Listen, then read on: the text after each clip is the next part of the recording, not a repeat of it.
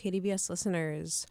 You are listening to KDVS 90.3 FM, coming at you live from Davis, California, in the basement of Lower Freeborn.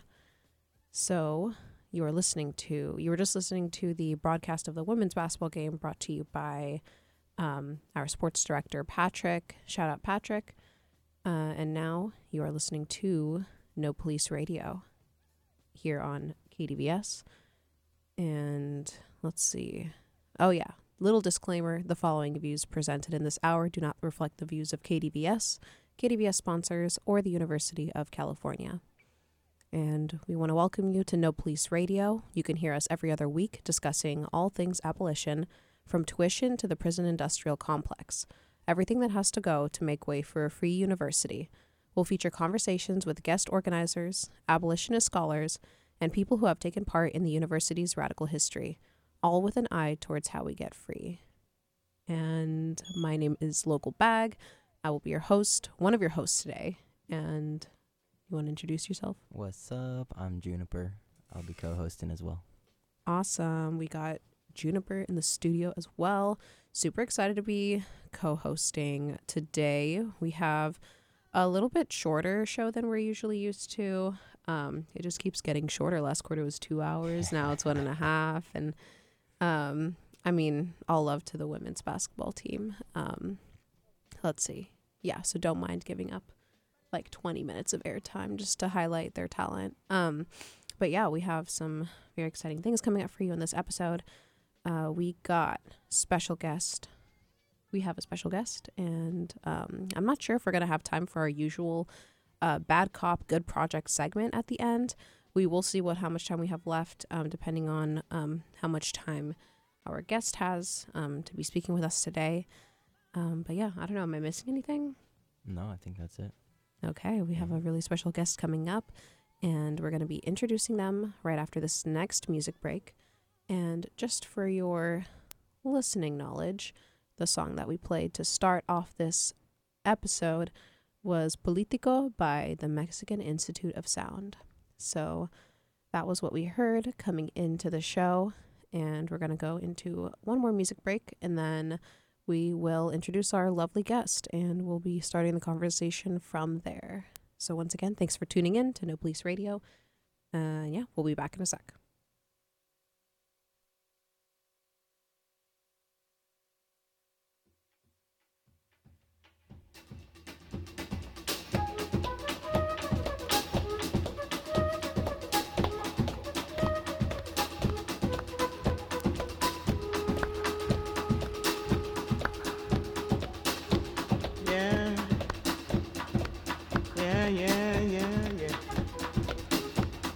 All right.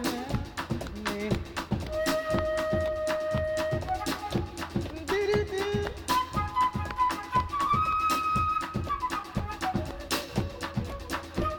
All right.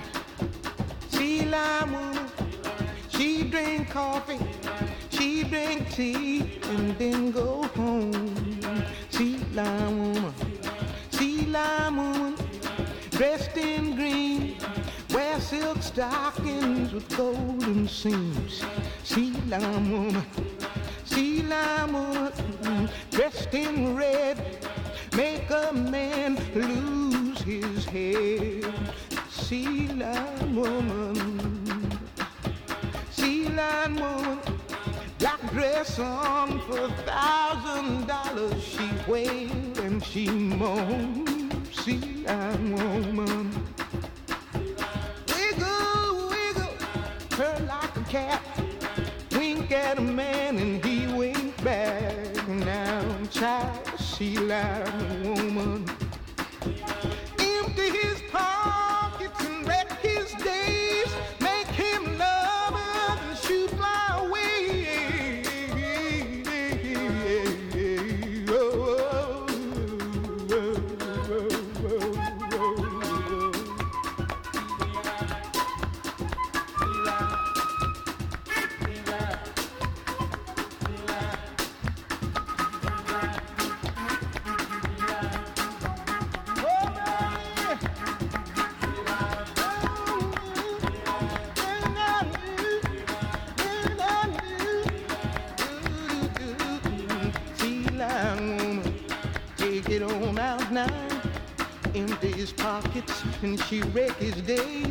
She make him love her and she shoot fly away. She got a black dress on for a thousand dollars. She wail and she moan.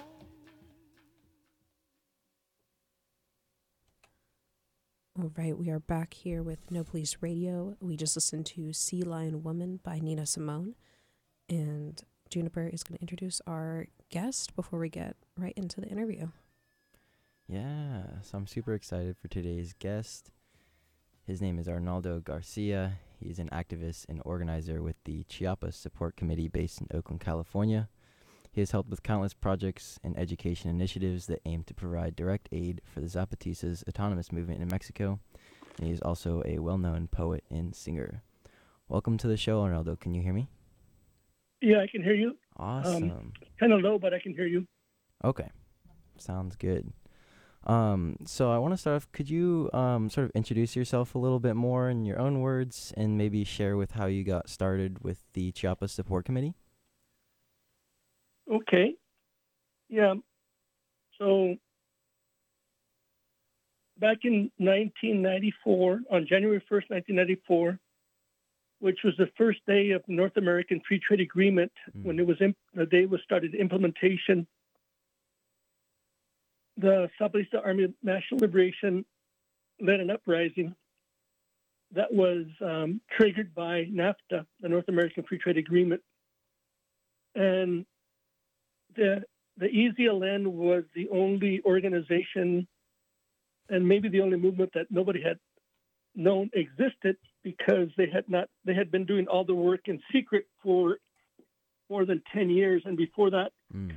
for about 40 years of work and um, at that same time in the us we had led a movement against uh, nafta as well hmm at that time, I used to work with the National Network for Immigrant and Refugee Rights, and we were we were opposing NAFTA because it was going to make things worse for migrant workers. hmm It was going to make things wor- worse for workers, and it was going to it was going to be a disaster for the environment. Right.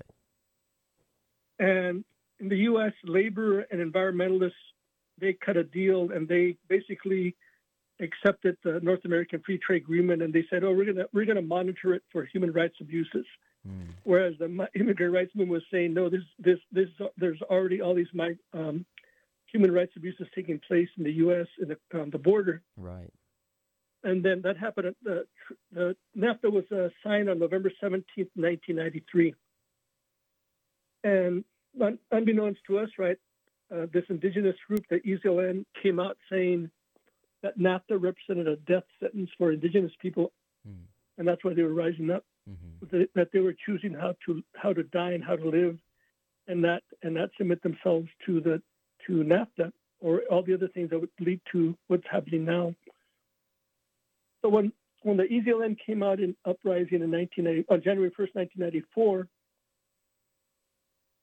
we were surprised but not shocked Right. because in Mexico there's been a lot of armed struggle movements for many for almost every every decade since the Mexican Revolution since 1910 to overthrow the state, you know, to abolish private land holdings, hmm abolish private property, and NAFTA was really the last blow, right? Because it it denationalized oil and anything below the soil, Mm. and it privatized land and made it available to foreigners Right. and that's what the U.S. was after. Was it was after energy resources, Yeah. basically hydroelectricity, oil, and uranium, Mhm. all of which are in which are located. There's a good supply of them in Chiapas in southeast Mexico.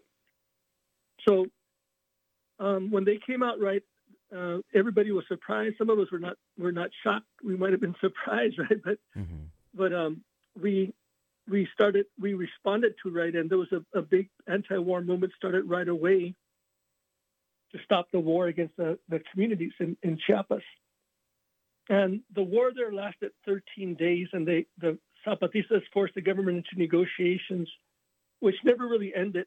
And there's only there's the war has never been declared over. There's just a, a Right. an uneasy truce that the government holds in place.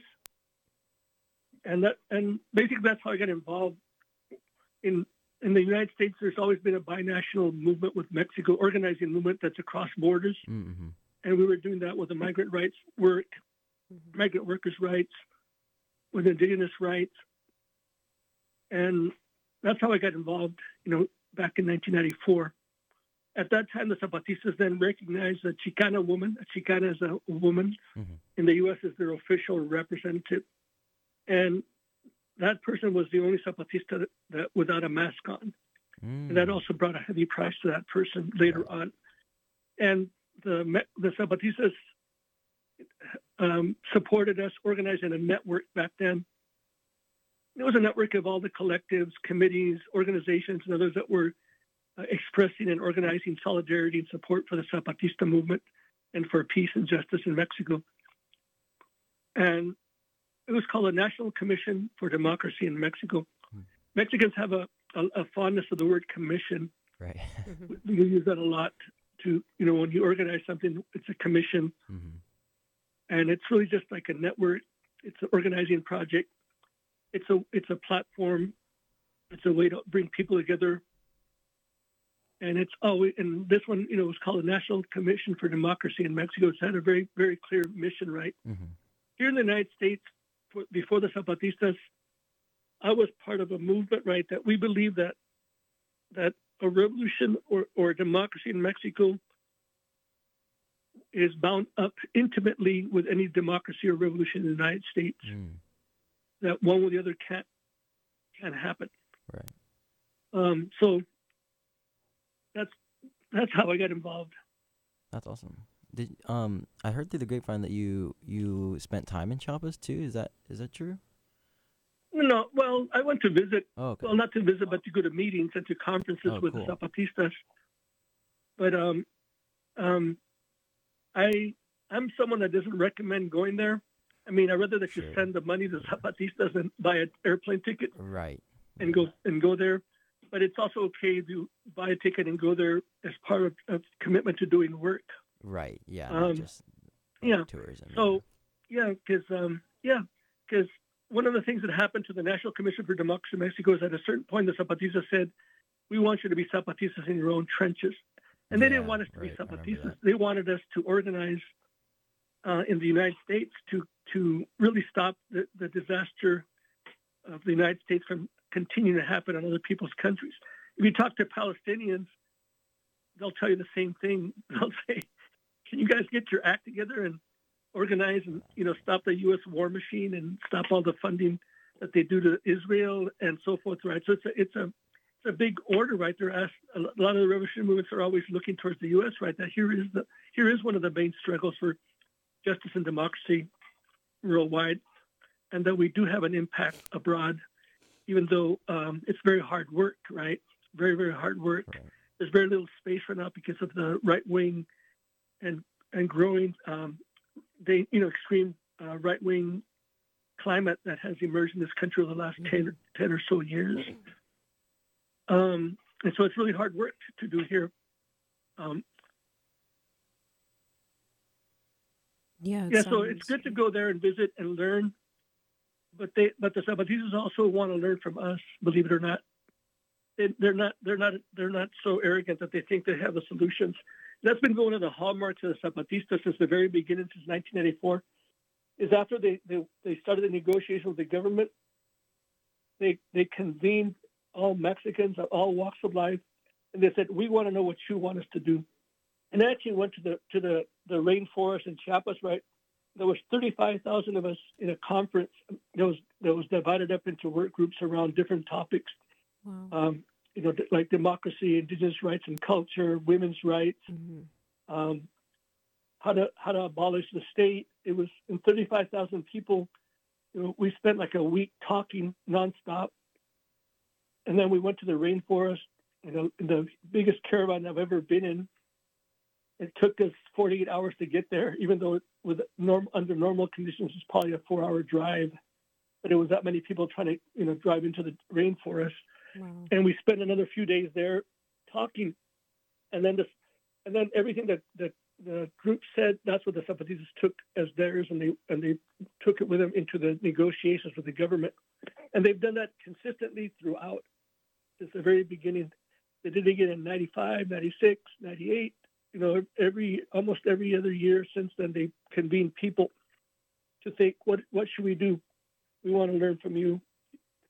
And they're really incredible in that sense, right? Because they don't they don't necessarily need to listen to anybody, but they they want to walk. They don't want to walk alone. They want to walk together with us. They don't want to think alone and think that they can solve everything. They because they from the very beginning they said this is a civilizational crisis that we're we're we're taking on. And North American Free Trade Agreement NAFTA was just a piece of it. And when they said back in '94 that NAFTA represented a death sentence for Indigenous people, they were really right, right? Because Mm-hmm. what happened with NAFTA, um, when NAFTA started, is when the disappearance of women started. They call it femicides. Right. Mm. You know, thousands of women have been killed and disappeared. Uh, tens of thousands of migrants have been killed and disappeared. Um, in the last maybe 12 years or so, 15 years maybe, almost 300,000 people have died in the narco war in, in Mexico, a war that still continues going on. And most people in the United States don't even have a, a clue about what's going on. Mm-hmm. So when the Sabines said that, that in '94, it resonated with a lot of people because there was so many changes happening in our communities. We were being dispersed. People were being forced off their lands. Mm. When you get forced off your lands, right, off your off your communities, your communities get destroyed. The communication gets busted up, and it's really hard to be who you're supposed to be when you're when you instead of being seen as as someone that knows the earth, knows the soil, knows how, knows how to take care of the land. You're just seen as an industrial, you know, farm worker Mm. you know that's that's stoop labor whereas here in california all the people working in the fields that produce all our food they actually most of them know how to do sustainable agriculture Right. Mhm. but do we do we allow them to do that no Mhm. because the point of cap of agriculture is not is not to take care of the land and take care of people but to make profits Yep. and it goes on and on like that Right. It just continues in this vicious cycle. Yep. Yep. Yeah. Thank you so much for sharing all of that. That was I feel like that answered a lot of the Yeah. follow up questions that we were going to have. Like um uh the next one was just could you give a brief over- overview of the Zapatista movement? But I feel like you did you did a lot of that. You did the origins, you did um not like of the movement, but also just when more revolutionary action started to happen like after um what's it called like after nafta and like after that was Mhm. passed so Yeah. um you did a lot of that you did a lot of that answering already and um let's see but yeah uh if there's anything that you didn't mention like how would you give the briefest of brief overviews of the zapatista movement um for those who are not familiar with it well first of all the ezln is a community-based army Mm. uh, that that might sound like a strange thing to say in the U.S., right? But they're Right. accountable to a, a, their communities. Yeah. They they they follow all the protocols that of the Geneva Conventions. You know, they have a hierarchy. Uh, you know, of command. There's people, and they're and that the civilians are respon- are ultimately responsible for the EZLN. Um, that's one major thing that's different. Uh, Sometimes some people have compared them to the Black Panthers, right? Mm. Because of the, the Black Panthers 10 point program. Right. Um, and the difference is that one major difference with with how we organize in the U.S. right is that they're a land-based movement. Anytime we talk about indigenous struggles, you're talking about land and Mhm. territories. Yeah. They're inseparable. Um, indigenous people are inseparable from the ecological systems and ecological way, uh, uh, fairways. Is that how you say it in English? mm-hmm. that they emerge out of and they identify with the land and pe- the people are the land, right? So right now, for example, um, there are, there is part of the big challenge that's happening right now is that there's these they call them mega projects. Here in the U.S., we're surrounded by mega projects, but they're so Mhm. normalized we don't even realize what's happening to us Mm-hmm. but in Mexico, th- there's a new developments going on, mega projects. There's something they call the Maya train, which is this huge train uh, railway system that's going to be like a, a tourist complex, Oh. and it's destroying all this rainforest, all this all this natural world, all this nat- uh, parts of the natural world. And when they're going through, they're tearing down like a swath of of the rainforest. They're also running into a lot of um, ruins from the Mayans and other indigenous peoples Mhm. whose lands they live, have lived on there for thousands of years. Wow. And but this uh, Maya train ride is is a way to bring in tourists and money into the region. They're going to have soup. They want to build you know mega hotels and you know make it make it amenable to people that you know don't know they think they're going to be going to the rainforest, but they're actually going to go, be going to a capitalist Disneyland type of, of, Yeah. of resort area that Yeah. after they get through with that. So there's a big resistance against it. Another one's there's a mega project of, of the like where wind, they're what do you call them in English? They're wind farms to generate electricity, Oh, right? Right. The same thing. They're going to create these huge wind farms on indigenous lands in southeast Mexico. And there's another interoceanic corridor they're trying to build from the you know from the Pacific to the Gulf Coast through Mexico, and all of it is going through indigenous people's lands. Mhm. And there's massive displacement. There's massive uh, repression um, going on in Chiapas itself. Right there's a it's accompanied by the encroachment of of cart of narco groups and also of paramil- right-wing paramilitary groups that have existed since ni- since 1994 and have been used by the government on and off as as a low-intensity warfare. Right, that they Mhm. turn on the turn on the heat, and and this has been happening increasingly over the last almost three years now, where uh, right-wing paramilitary groups have been attacking the, the Zapatista communities and other indigenous communities that are autonomous and have forcibly displaced thousands of people in, into the into the mountains Mm. who have had to flee for their lives and they've had their livestock, their clinics, their homes, their schools, you know, their their food stocks destroyed uh, deliberately, right, to make them try to force them to leave the area so they so they can be basically you know have police control of the region so they can Right. continue building the mega projects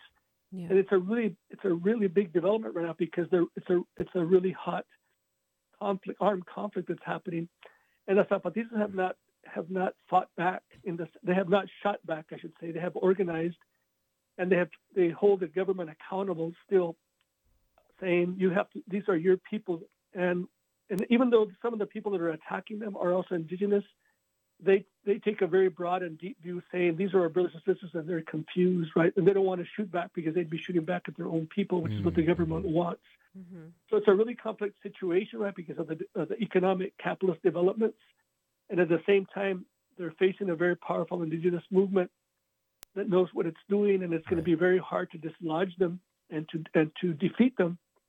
And it, and that's the big danger that exists right now. Um, and this has been going on and off since '94, right? Because when the subsidies come out, they're, they they take on the biggest mega project of all, which is North American Free Trade Agreement, right? That Mhm. Mm-hmm. NAFTA had several several uh, um, uh, technicals, right? It had agriculture, Yeah. it had labor, it had uh, energy, um, and it had um, access to uh, resources, right?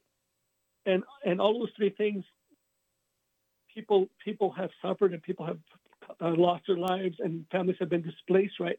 When NAFTA gets um, made right, one of the things that happens is that it gives no rights or protections to people who are going to be displaced, and it says the burden is going to be on you. If you're going to be displaced, don't try to cross the border. Mhm. And it was in 1993 and 94 that the militarization of the border began. The border wall beginning uh, began in 1994, and it has not stopped since. It's not a it's not a it's not a Trump thing. It's not Right. a Biden thing. Yeah. It's not an Obama thing. It's all of their thing actually Right. Mm-hmm. uh, since Clinton in 1993 when they signed the North American Trade Agreement. Because between the Republicans and Democrats, there's almost no difference in terms of immigration Mm-hmm. and border militarization. It's the same. They have the same policies, and they have a different way of implementing. If you look at what Trump did and what Obama did, for example, Right. Yeah. Obama deported more people than Trump. Mm-hmm.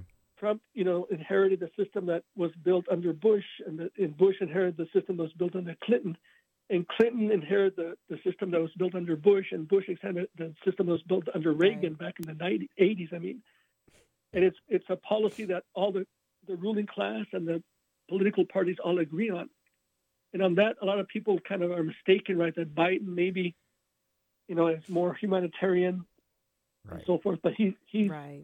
he's not hasn't changed anything Right. and, and neither did Trump and neither did Obama, right? Absolutely. And then the, going back to the, you know, the the that the impact right of the mega projects, which are rooted in the U.S. as well, they they displace people, and then people go to where their resources are at. Believe it or not, people are coming to this country right because they are being because ca- U.S. capital displaces them, and they Mhm. come to where their resources are at. Right. Mm-hmm. Um, they're being integrated in a in a very uneven and forceful way. And this is some of the things that I've learned from working and supporting the Zapatistas, and also our own struggles here in the U.S. Yeah. No, it's like super complicated, and I love how you pointed out that the sort of attack on immigrants and indigenous people is more than just like a Democrat versus Republican thing. Because I think a lot of people in contemporary um, society get really caught up in those differences, but at the end of the day, they aren't different in a lot of ways. Um, yeah, Mhm. so thank you so much for for getting into the details of that. Um, and because it's like such a such an important project, um, could you sort of describe the role that the Chiapas Support Committee plays and what type of projects you're most passionate about, um, and also like what have been um, the most helpful for the Zapatistas? Um, so the Chiapas Support Committee was formed in 1998. It was also part of, at one point, it was also part of the National Commission for Democracy Network that I described before. Hmm. And the Chiapas Support Committee um, has always had a, a sisterhood, a sister sister relationship with with one of the one of the the the regions there in um, in in Chiapas, right, where with one of the they're called caracoles snails.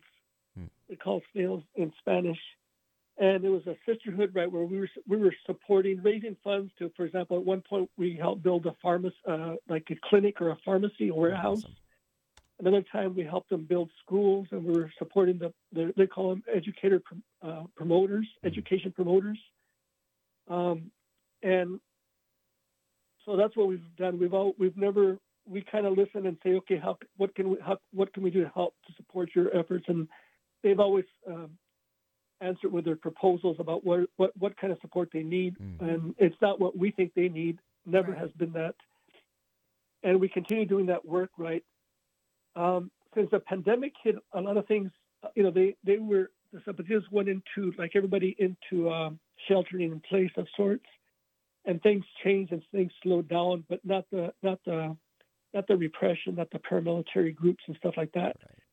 Right. Um, right now, what we're, what we're working on is it's called El Sur Resiste, the South Resists, and it's going to be a, a gathering that the Zapatistas are, are holding with the, the CNI, which is the Indigenous National Congress, the, the Congreso Nacional Indígena. The CNI is a federation of indigenous organizations that have that banded together and, and formed this Congress in 1996, and the CNI is is is uh, is organizing across Mexico with different communities, including Zapatistas, to resist the mega projects that I described Mhm. earlier.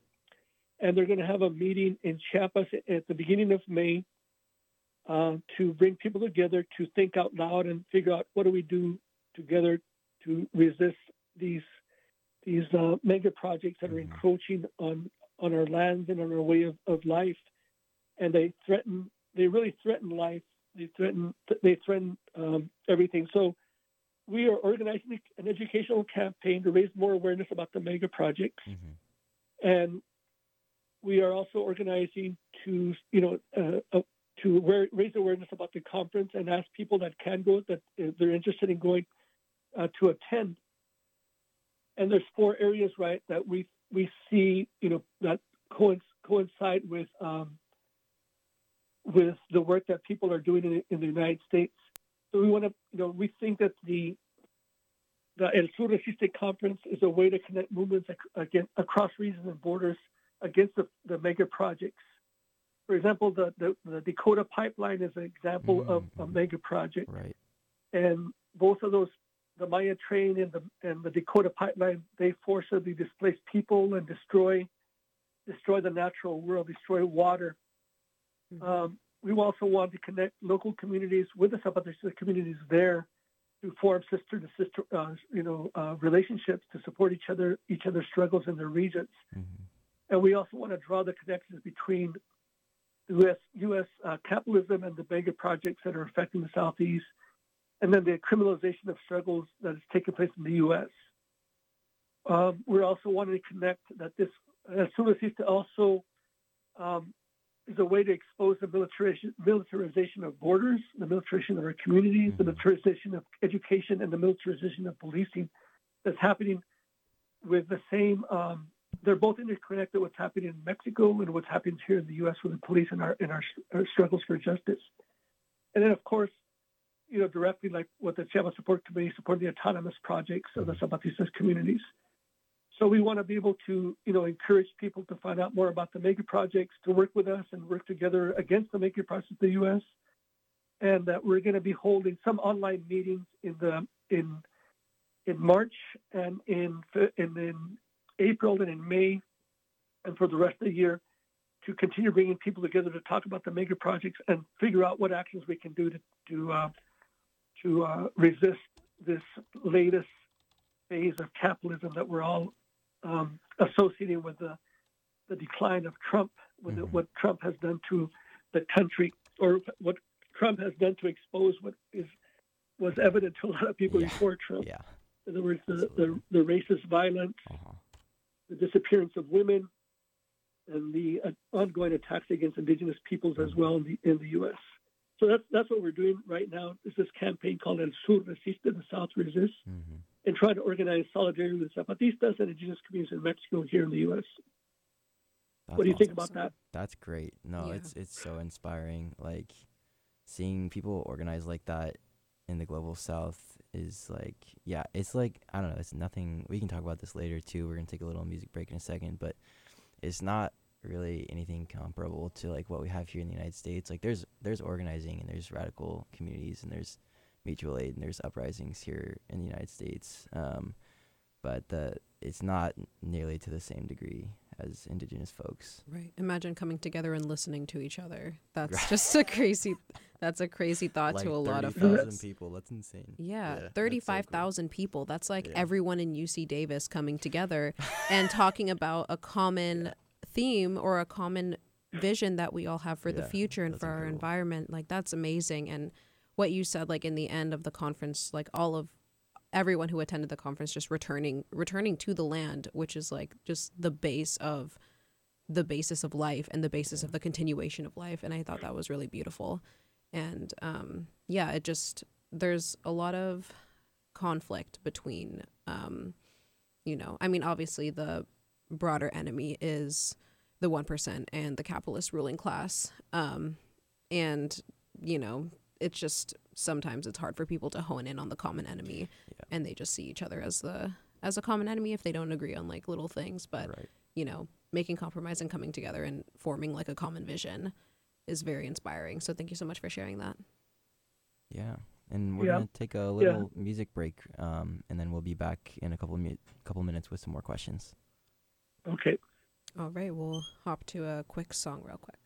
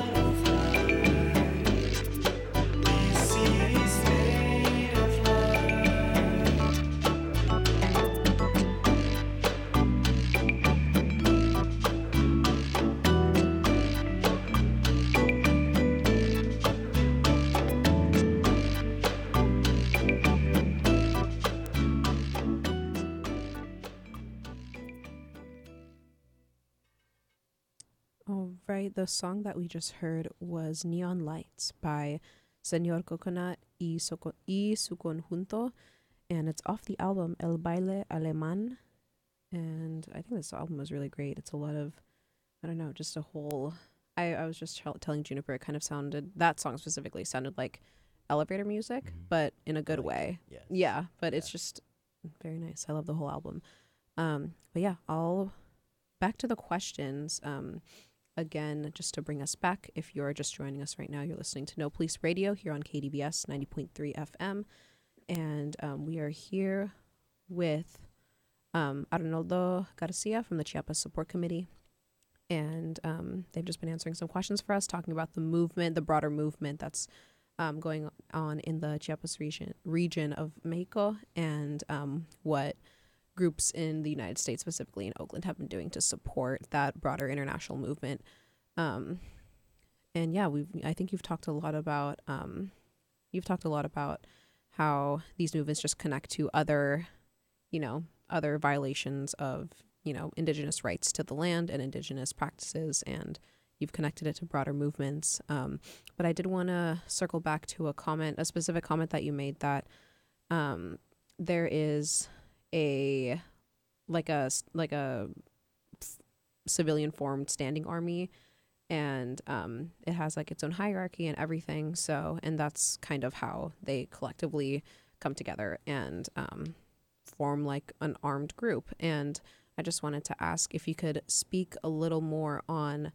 Um, let's see if you could talk a little bit more on police if there is policing um, or prisons in the Chiapas region and is there a carceral system and if not how do communities in Chiapas deal with conflict um, in a way that doesn't involve the state how do they deal with it in their communities Well, in the Zapatistas communities, they have a restorative, uh, a restorative court system, if you want to call it that. You know, where community members, you know, hear conflicts and things that happen between the relationships in people. Right? It, it might be as simple as, well, not as simple as, for example, marriage.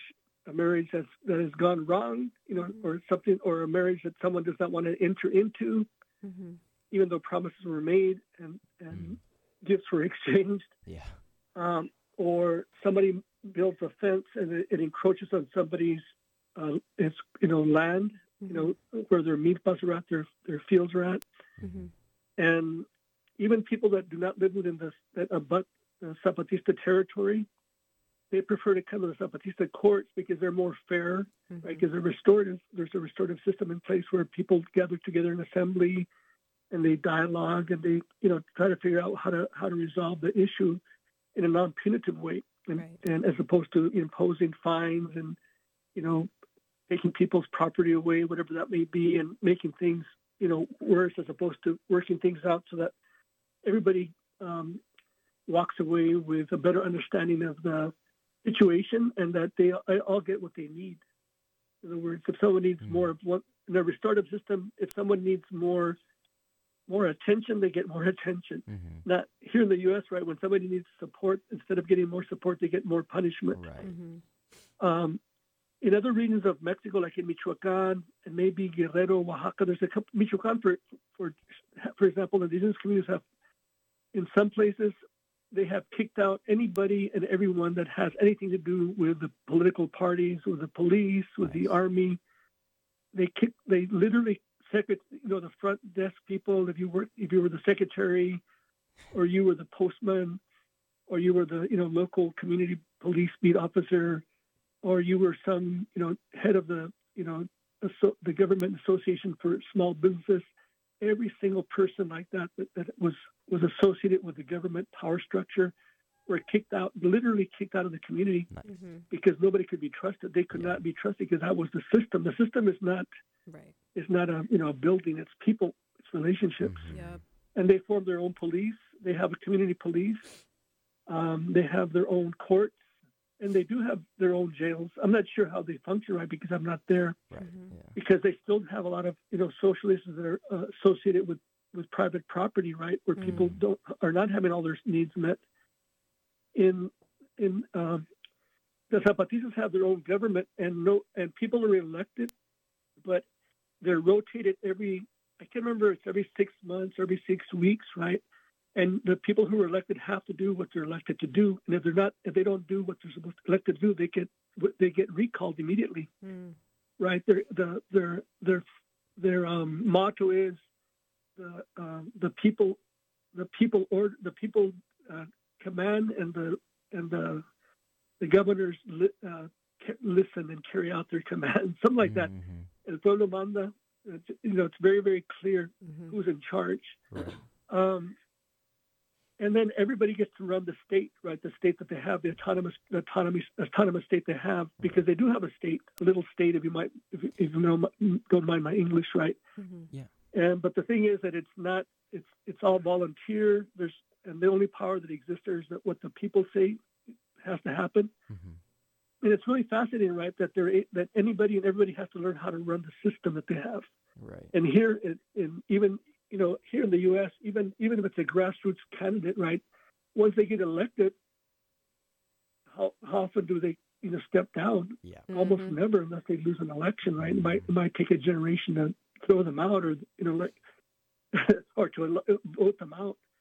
Yeah. Um, so it's really fascinating. That, but those are all relationships. People sit down in dialogue. They dial, they sit in circle and dialogue. They talk and talk and talk. Their values. They talk about their values constantly, and they're they're all held accountable to their values, to what they say they're going to do, not to what they say what they're saying, but they what they're going to do. And here in the United States, we actually have very few opportunities to, to really talk what's about uh, that, what really is at, at the center of our hearts Mhm. what's the most important thing to us. And once you start talking about what's important to you, then things change because then the way you behave, the way you conduct yourself, the way you do things changes. Because right right now there is no accountability. Even in, even in with the social justice movement, our social justice movement is a very punitive movement Mhm. internally. Not I, Oh, I wouldn't be I don't mind being punitive towards uh, the powers that be. Right, that Yeah. we have to force them to change and to throw them out and so forth. But Yeah. that's a big difference.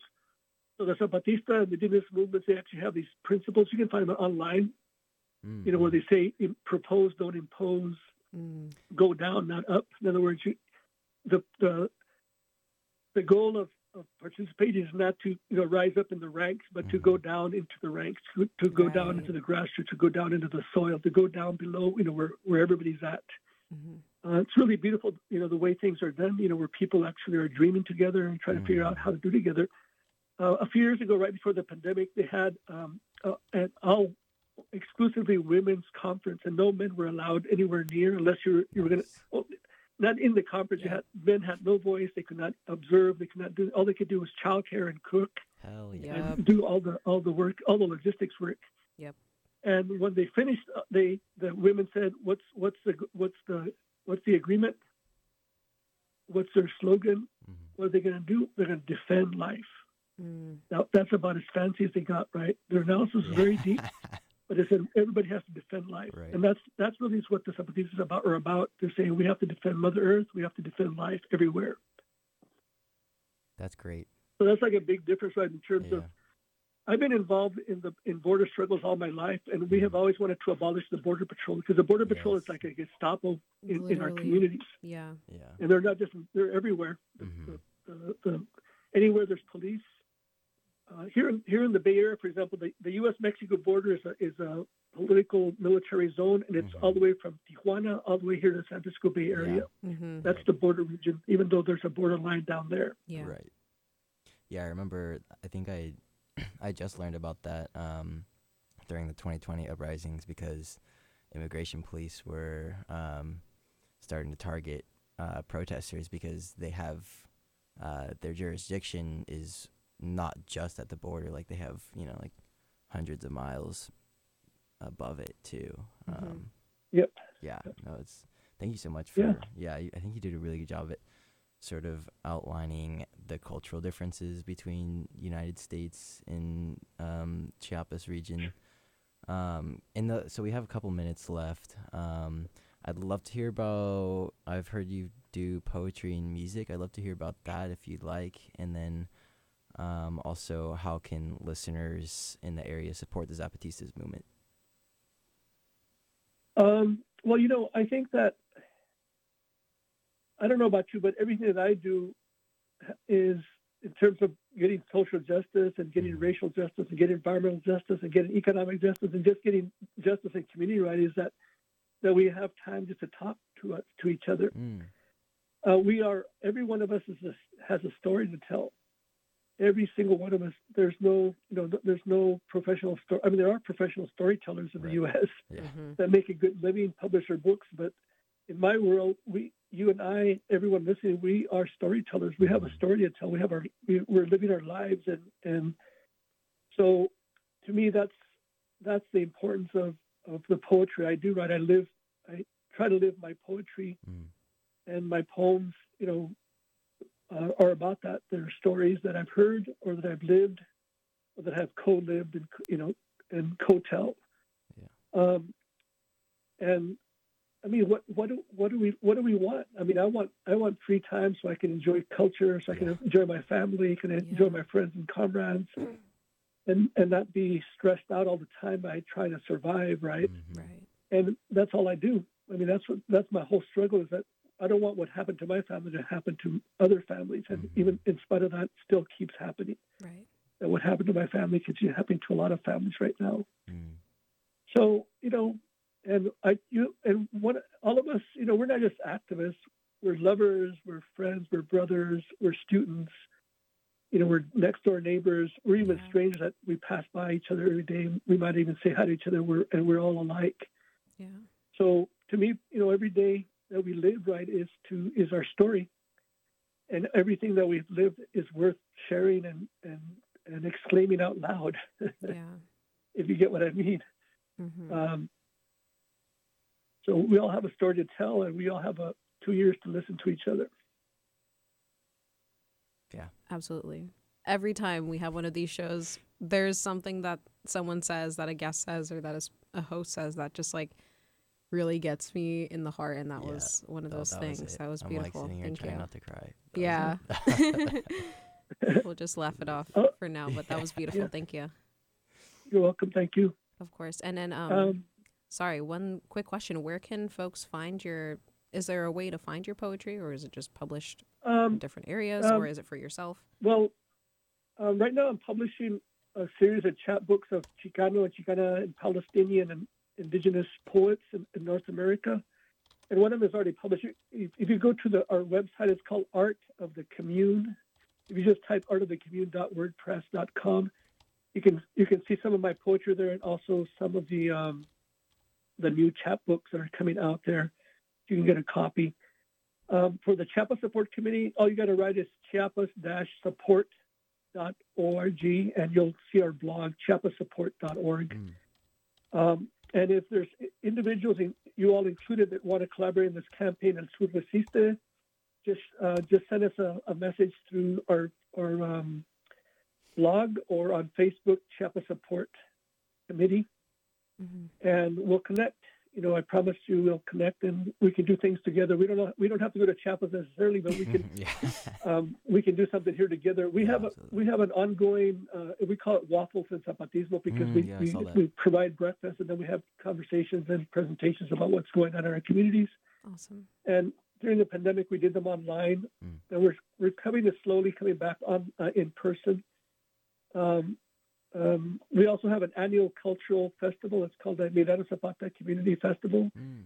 it's held around August, and it's a day long. You know, we have music, poetry, live painting, uh, Zapatista art and stuff, and it's all free. Usually in the park in Oakland somewhere, Mhm. and it's called Comparte. And it, it's it was started by the Zapatistas in 2016, and in 2016, just to, to make the story, they they because they had announced that there was going to be a collapse Mm. and they wanted to prepare the world for it. And they didn't know how it was going to be what was going to happen. So they started consulting with people. So they brought together art, artists and cultural workers and, and Comparte. They brought a bunch of scientists and and philosophic philosophical thinkers. And they had these international gatherings, right? Mm. And they predicted that there was going to be a collapse. And then the, and then the pandemic happened.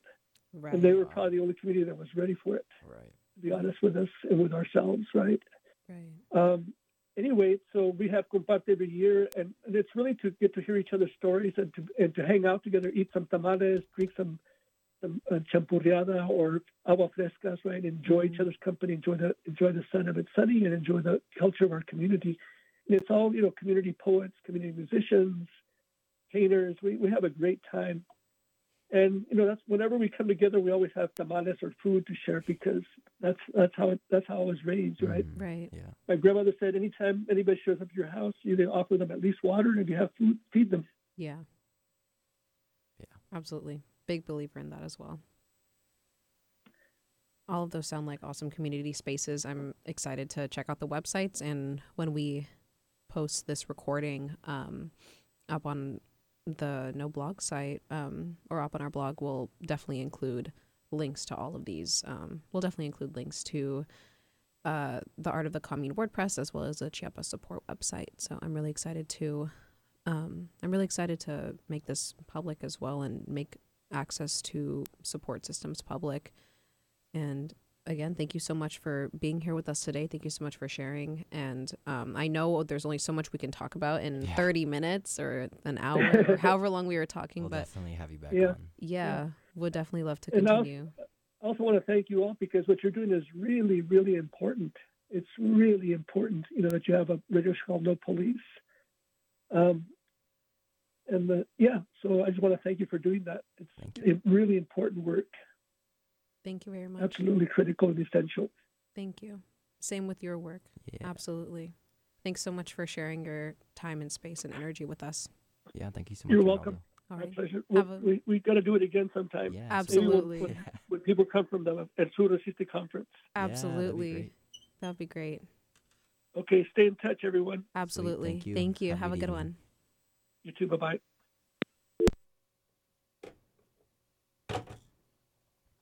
That was amazing. Oh That that was was, awesome. was I had so many more uh, follow up questions. I know. I could have talked for like I- yeah, two hours. I know.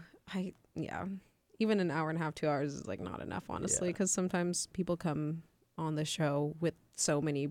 Everyone we've had is so brilliant and has Mhm. done so much. And I know, I know you mentioned everyone's a storyteller, but oh my god, some are definitely better than others. yeah. yeah. I feel like you have, to have a good memory for that. oh yeah. Like, Exactly. It's the memory that fails most of the time. But That was great. I really Yeah. wanted to. Oh my god, I had so many questions. Um, I mean, I'm part Salvadorian, so I definitely Mm. wanted to talk about um, how these movements kind of like transcend borders Yeah. in the global south, especially like Mexico going down into Central America, and um, Yeah. especially in El Salvador and Honduras and um, those regions. Just like the indigenous community is alive and strong and sustains the economy in such an insane way. And um, I don't know. That's I really loved Yeah. everything that they shared, but I would love to still keep in touch and talk more Oh, about yeah. that. Hopefully in the future. Yeah. But um, I'm like, where do we go from now? Where do we go now? It's always so hard to follow up um, all of the lovely words that our guests yeah. bring to the table. Um, I don't know. Do you want to? A little music interlude? We could do a music interlude and then close Some out. Fancy elevator music. I on. think we could. I don't know if this next song is elevator music, but I mean, I mean, elevator anything music if you try. exactly, exactly. If you listen to it in an elevator, it's elevator music. So Facts. yeah. So if you're in an elevator, we're gonna play some elevator Shout music out. for you. Shout out if you're in an elevator. Um, but yeah, I'm excited to close out. Unfortunately, but um, yeah, we'll go ahead and jump to the music, and then we'll be right back here on KDVS 90.3 FM with No Police Radio.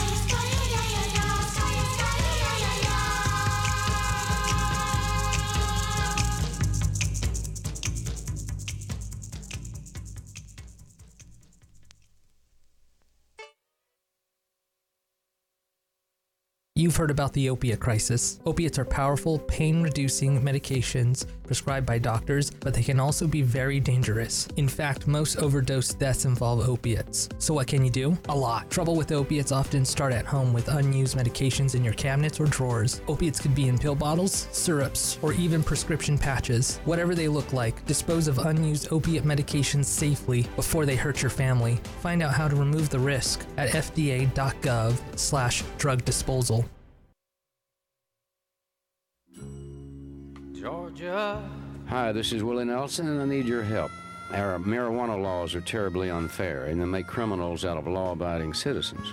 Nearly 2,000 Americans are arrested every day on marijuana charges, and we are unfairly destroying the lives and careers of hundreds of thousands of people simply because they smoke marijuana. These are not criminals. They are average citizens like you, good neighbors who work hard raise families, pay taxes, and contribute to their communities. And it's time we stopped arresting responsible marijuana smokers. We need your help to end marijuana prohibition once and for all. It's the fair thing to do. For more information, contact NORML, the National Organization for the Reform of Marijuana Laws. Call toll free 888 67 NORML or visit their website at norml.org. Common sense, baby. All it takes to keep your family healthy this flu season. the California Association for Nurse Practitioners says simple steps like frequently washing hands, getting plenty of rest, and reducing stress can help ward off the flu. Simple steps for a healthy America.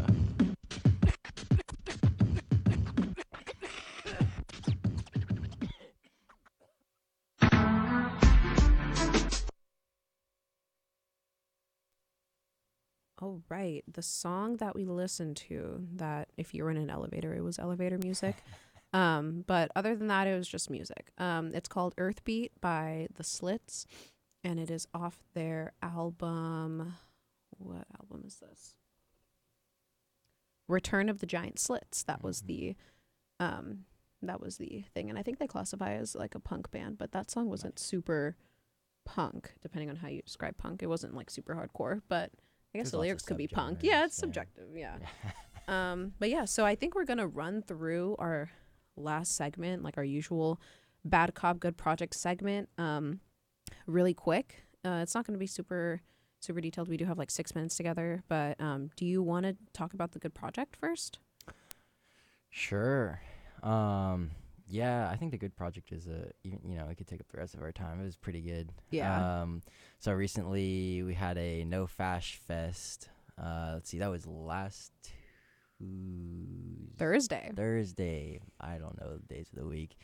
Um, but it was great. There was um, you know, just a coalition of, of radical organizations in Davis and Sacramento. We had cops off campus. We had decarcerate SAC. We had uh, disability justice, um, students for Palestine. I don't think SJP was no, there. They there were at a conference Okay, this there was weekend. someone from. yeah, but we had yeah. the Strike Kitchen there. They were Strike giving out Kitchen. pancakes. Mhm. Those are the best pancakes I've ever had in my life, and they were vegan, Yes. so that was crazy. You I couldn't even tell.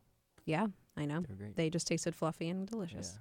We also had some uh, screen printing, which the shout out the artist. I don't know their name. Oh, um, Eric. Eric, yeah. Yeah. super good, super well done. And he, they were just like, "Oh yeah, I just did this last night at like two in the morning." I was I'm like, "What?" And it's like the coolest design you've ever seen in your life. and it's so detailed. know- Yeah, Yeah, I they're got one crazy of those flyers put up in my bathroom, so I get to look at that every time. Every time you can just imagine taking a dump on fascists. Yeah, so peeing on TPUSA. Hmm, interesting. Not that we encourage people to do that, but you know, if you feel so inclined, Yeah. um, we're not gonna say no either. But let's see. Yeah, so that was that was awesome. I always love community events like that. Yeah. Um, I remember uh, something similar happened in like the 10 year retrospective of the pepper spray incident here on Right. the campus. That was like a you know result of the Occupy UC movement and you know all of that jazz, that whole story. Um, but yeah, that co- uh, community events are just awesome. I love it's and great. yeah, it's really interesting because um, I know TPUSA had folks with like these big news cameras that cost like thousands of Yeah. dollars, and they were, I guess, waiting for something to go down, but like it was literally just people hanging out. Right. Yeah, they were like expecting something. Yeah, I'm like, no, this is Yeah. kind of it. It's just people gathering in a community space and eating pancakes, being anti-fascist. being anti-fascist. exactly. Um, Yeah. Nothing really more than that. It was just a lovely, lovely afternoon, and the weather was so great. Honestly, Fantastic. no, not a lot of wind. Sun was out for the most part. Mhm. Had some killer music, Yeah. but yeah, Might be an annual thing. might We'll be an annual. we'll see. We'll see. We'll see. Um, yeah, excited to see what is coming up next. Um, and I guess for the bad, bad cop, there are just so many. Like, Yeah.